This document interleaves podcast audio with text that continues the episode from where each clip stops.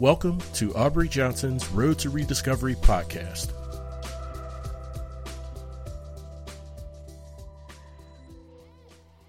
Hello and welcome to the Road to Rediscovery. I'm Aubrey Johnson, and this episode is called I Believe. Back in 1985, there was a band called Tears for Fears, and the name of the song was called I Believe. The first words of that song goes, I believe when the hurting and the pain is gone, we will be strong. Oh, yes, we will be strong. Even then, as a teenager, those words were very powerful.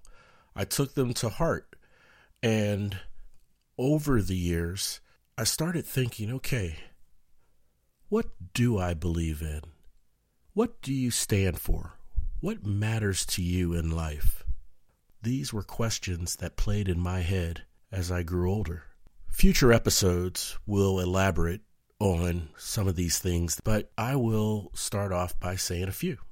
For one, I believe in choosing your battles. And there are certain important reasons why you must choose your battles and not waste the energy of fighting every single one. Choose your battles. I also believe in the power of positive vibes.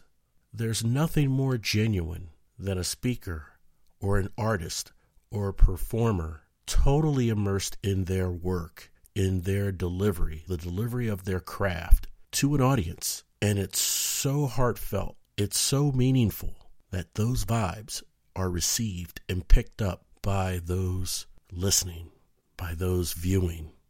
When you truly believe in something that you're speaking about, or something that you are drawing, or music that you're playing as a performer, when you truly, truly believe it and it's your life's work and it comes from the heart, it's received in the same way I believe as a Christian, you can either pray or worry. You can't do both.